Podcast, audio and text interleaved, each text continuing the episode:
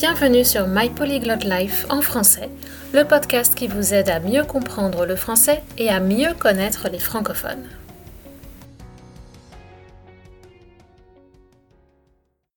Avant de commencer, un petit mot pour vous annoncer une nouveauté.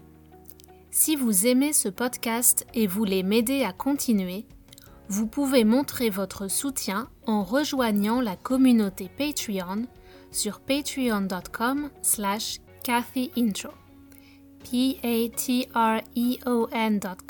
slash c-a-t-h-y-i-n-t-r-o. Je partage encore plus de contenus variés et des activités pour vous aider à pratiquer et progresser en français. La transcription de ce podcast est disponible sur mon site. Bonjour, cette semaine j'aborde un sujet un peu plus léger pour se divertir et parler d'un sujet lié à l'art de vivre. Lorsque les beaux jours arrivent, chaque année, on peut observer la popularité des célèbres terrasses à la française. Elles font véritablement partie de la culture française.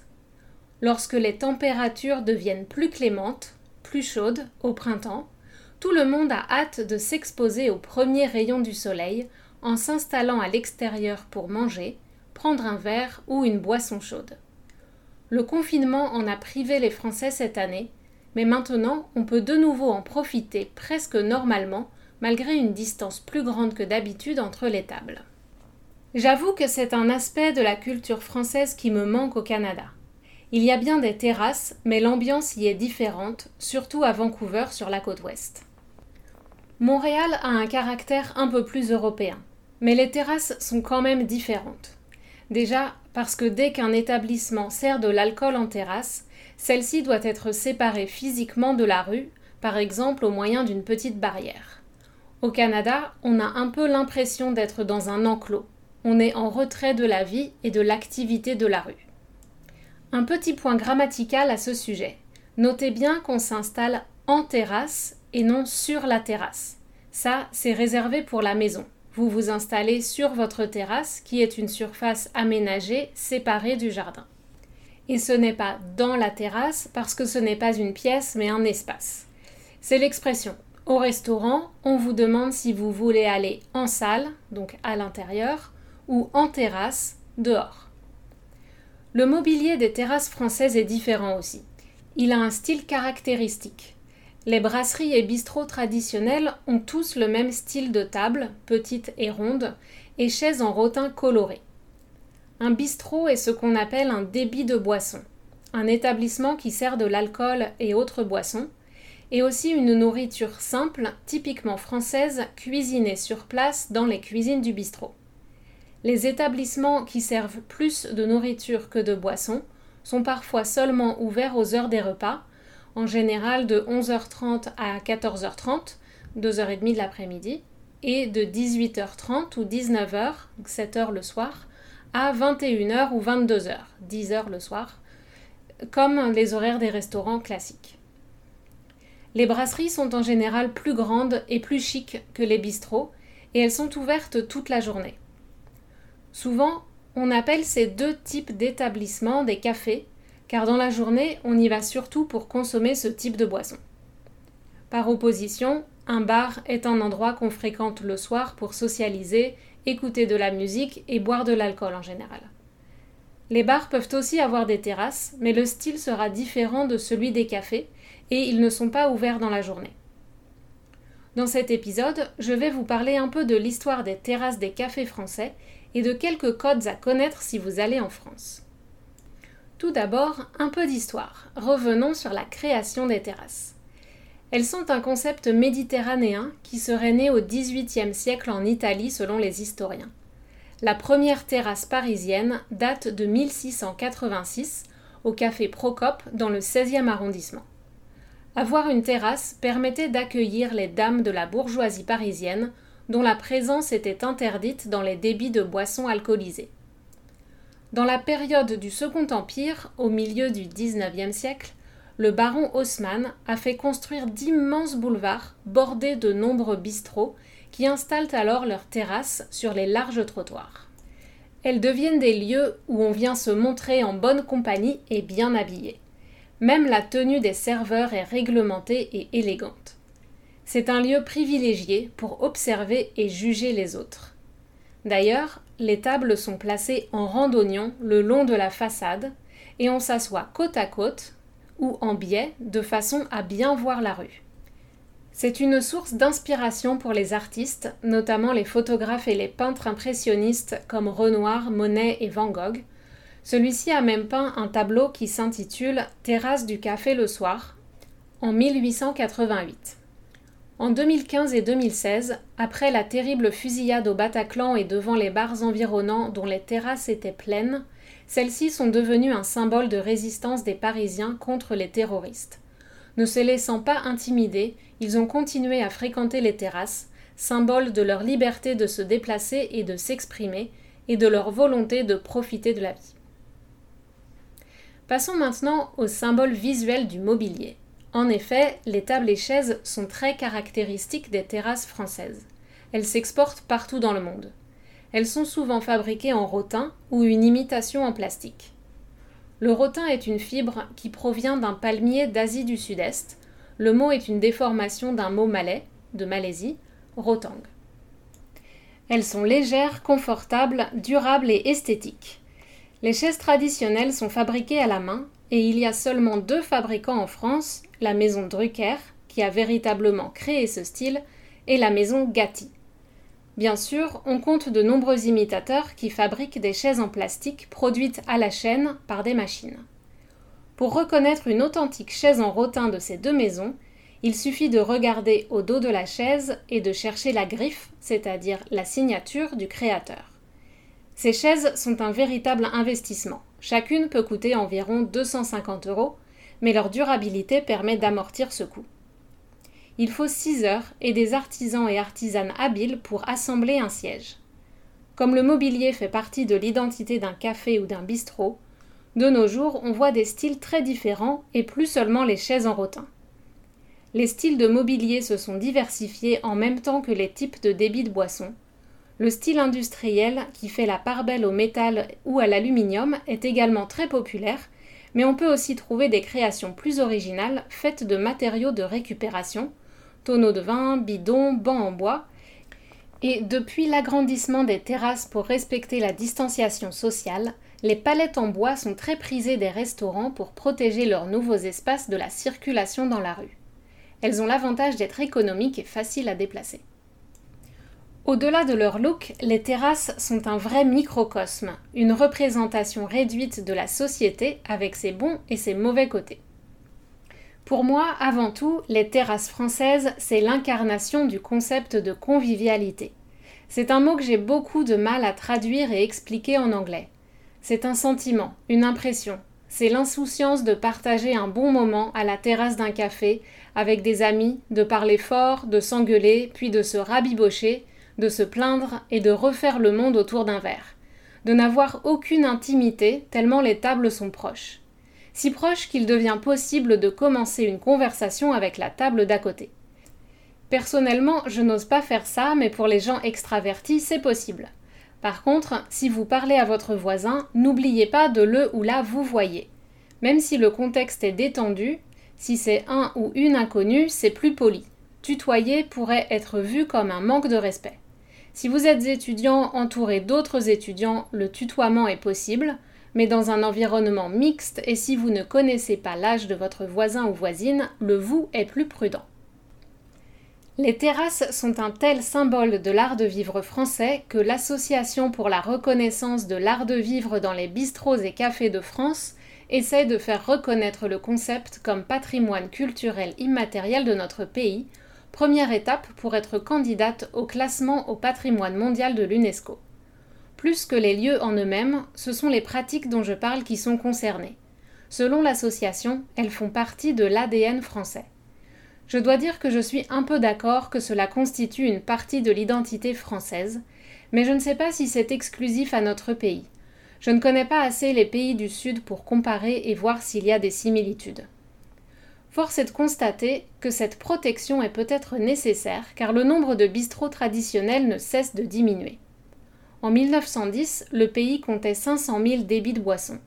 Il n'était plus que 200 000 en 1960 et 36 176 en 2017. Serait-ce un signe que les Français boivent moins? Affaire à creuser. Mais le jour où les bistrots auront tous disparu, où ira-t-on pour profiter du beau temps en regardant les gens passer?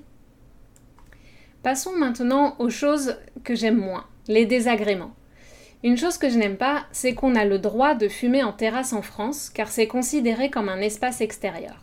Normal, c'est dans la rue et il n'y a pas de loi comme au Canada qui interdit de fumer à moins de 3 mètres d'une porte. La fumée, ça gâche un peu le moment. J'apprécierai plus les terrasses quand la loi aura interdit la cigarette dans cet espace public. C'est aussi un lieu où on peut porter beaucoup de jugements sur les autres, ceux qu'on voit passer dans la rue, et ça participe à la pression sociale qu'on peut ressentir quand on vit en France. Il faut se rappeler qu'à l'origine, les dames de la bonne société fréquentaient les terrasses pour être vues, donc elles devaient bien s'habiller, mais aussi pour voir, pour regarder et commenter les comportements des passants. Dans les désagréments aussi, on ne peut pas ne pas citer le serveur parisien typique. Bien sûr, ils ne sont pas tous comme ça, mais un certain nombre d'entre eux ne sont pas très sympathiques, en particulier dans les lieux touristiques. Contrairement aux serveurs d'Amérique du Nord qui sont aux petits soins avec vous, les serveurs parisiens vous ignorent royalement. Ils viennent prendre votre commande, vous l'apportent, puis vous oublient. Vous devez faire preuve de beaucoup de patience pour capter leur regard pour demander un verre d'eau ou même l'addition. À croire qu'ils ne sont pas pressés d'être payés. C'est un petit miracle qu'ils ne soient pas plus victimes de la stratégie du café basket, c'est-à-dire quand le client part sans payer après avoir consommé. Si vous voyagez en France et voulez pratiquer votre français, les serveurs des cafés ne sont pas la meilleure option car ils sont souvent pressés et n'ont pas le temps ni l'envie de discuter. Pour finir, voyons un peu ce qu'on boit en terrasse. Vous vous êtes fait beau ou belle pour retrouver vos amis, maintenant vous allez devoir commander une boisson. Dans la journée, on s'assoit en terrasse pour prendre un café. On peut rester des heures devant une mini tasse de café vide car on l'a bu en moins de 5 minutes. Si vous venez de pays anglo-saxons, vous serez peut-être surpris par la taille des bières et des cafés. En effet, les Français sont adeptes des espressos, qu'on appelle parfois familièrement un petit noir. Si vous voulez un café un peu moins fort, commandez un allongé. C'est un espresso dans lequel on a ajouté de l'eau, mais c'est encore plus fort qu'un americano américain, qu'on appelle familièrement du jus de chaussette. Le jus de chaussette, c'est du café qui est tellement dilué qu'il a une couleur brun clair et un goût très léger. Imaginez une paire de chaussettes sales que vous faites tremper dans de l'eau. Après quelque temps, l'eau va prendre une coloration marronasse, c'est-à-dire un peu marron, brownish. C'est à ça qu'on compare le café americano. Malheureusement, les grains utilisés dans les cafés français ne sont pas toujours de très bonne qualité. Donc si vous voulez déguster un bon café, vous devrez chercher un coffee shop, une brûlerie qui torréfie son café elle-même ou un petit café artisanal. Les autres types de café que vous pouvez commander sont le noisette, un espresso avec un nuage de lait, une très petite quantité de lait. Ne vous attendez pas à recevoir un café latte si vous commandez un noisette. Le café crème, un espresso avec un peu de mousse de crème ou de mousse de lait. Le cappuccino, un espresso avec du lait et de la mousse de lait, souvent surmonté de poudre de cacao pour faire joli. Le plus proche du latte à l'américaine est le cappuccino. À savoir encore que vous ne pouvez pas choisir la taille de votre café. Les espressos sont servis dans de toutes petites tasses bues en deux gorgées et les cappuccinos dans des tasses juste un peu plus grandes. 8 ou 10 onces américains, donc souvent plus petites que la plus petite taille disponible aux États-Unis. Vous pouvez aussi commander un déca, abréviation de décaféiné. Vous ne trouverez pas de café filtre, drip coffee, dans un bistrot ou un restaurant. C'est un type de café qu'on fait uniquement à la maison avec une cafetière, surtout quand on reçoit des invités car ça permet de faire une grande quantité de café en même temps. Dans les cafés et les brasseries, si on commande un café, c'est d'une part parce qu'on aime ça, mais aussi parce que c'est la boisson la moins chère de la carte. Si on compare un espresso et un thé basique, le thé peut être 3 à 4 fois plus cher que le café. Passé 16 heures, 4 heures de l'après-midi, on commande rarement du café. En effet, après le boulot, c'est l'heure de l'apéro. On commande alors une boisson fraîche sans alcool comme un coca, un coca light sans sucre, ou une bière, ou encore un verre de vin ou un pichet à partager. Le pichet, c'est l'option préférée des étudiants car ça ne coûte pas cher, mais ce n'est pas le meilleur vin de la maison. Pour la bière, en général, on commande un demi, soit 25 centilitres, environ la moitié d'une pinte, et on la sirote, on la boit lentement. Un ami anglais m'a dit qu'il a le temps de boire une ou deux pintes pendant que ses amis français boivent un demi.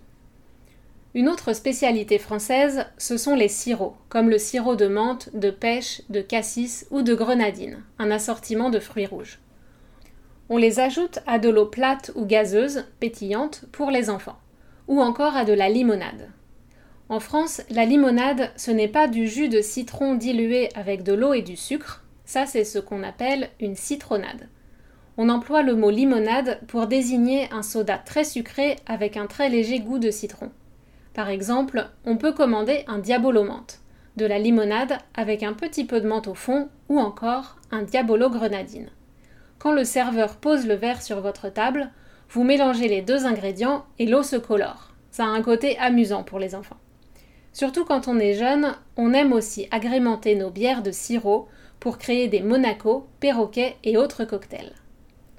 Par exemple, avec de la bière, vous pouvez faire un Monaco. C'est de la grenadine, de la limonade et de la bière. Par ailleurs, on a le pastis et le ricard, qui sont des liqueurs au goût anisé produites dans le sud de la France et très populaires sur tout le territoire pour l'apéritif.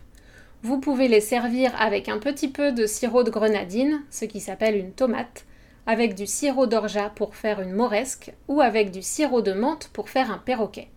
Je vous avoue que je n'ai jamais goûté car je n'aime pas le pastis. Enfin, pour appeler le serveur, ne dites pas garçon et ne claquez pas des doigts. La meilleure façon est d'établir un contact visuel et de faire un petit signe de la main, un peu comme de lever la main à l'école, mais plus discret. Si le serveur ou la serveuse est proche, vous pouvez éventuellement dire Excusez-moi. Pour commander, je vais prendre ou juste le nom de ce que vous voulez. Je vais prendre une bière, je vais prendre un café, s'il vous plaît. En effet, c'est mieux de terminer votre phrase par s'il vous plaît, c'est plus poli. Oubliez le je voudrais que vous avez appris à l'école. Je voudrais un café. En fait, ça paraît moins poli et moins naturel. Pour avoir des renseignements sur la carte, vous pouvez demander est-ce que vous avez? ou qu'est-ce que vous me conseillez? Pour demander de l'eau, on peut avoir une carafe d'eau s'il vous plaît? Ou ce serait possible d'avoir une carafe d'eau s'il vous plaît? Pour payer, on peut avoir l'addition s'il vous plaît? Ou juste l'addition s'il vous plaît? N'oubliez pas de dire bonjour en entrant et au revoir en partant si c'est un petit établissement. Il n'est pas nécessaire de laisser un pourboire pour une boisson car le service est inclus dans les prix. Si vous mangez et que le service est bon, vous pouvez laisser une pièce, mais il n'y a pas de règle comme en Amérique du Nord. Voilà pour cette petite tranche de vie française. Comment sont les terrasses dans votre pays? Est-ce qu'on peut y boire de l'alcool librement? Quelles sont les boissons typiques à divers moments de la journée? Et avez-vous déjà rencontré un serveur parisien typique? Voilà, si vous aimez ce podcast, n'oubliez pas de vous abonner et d'en parler autour de vous. Et je vous dis à très bientôt sur My Polyglot Life en français.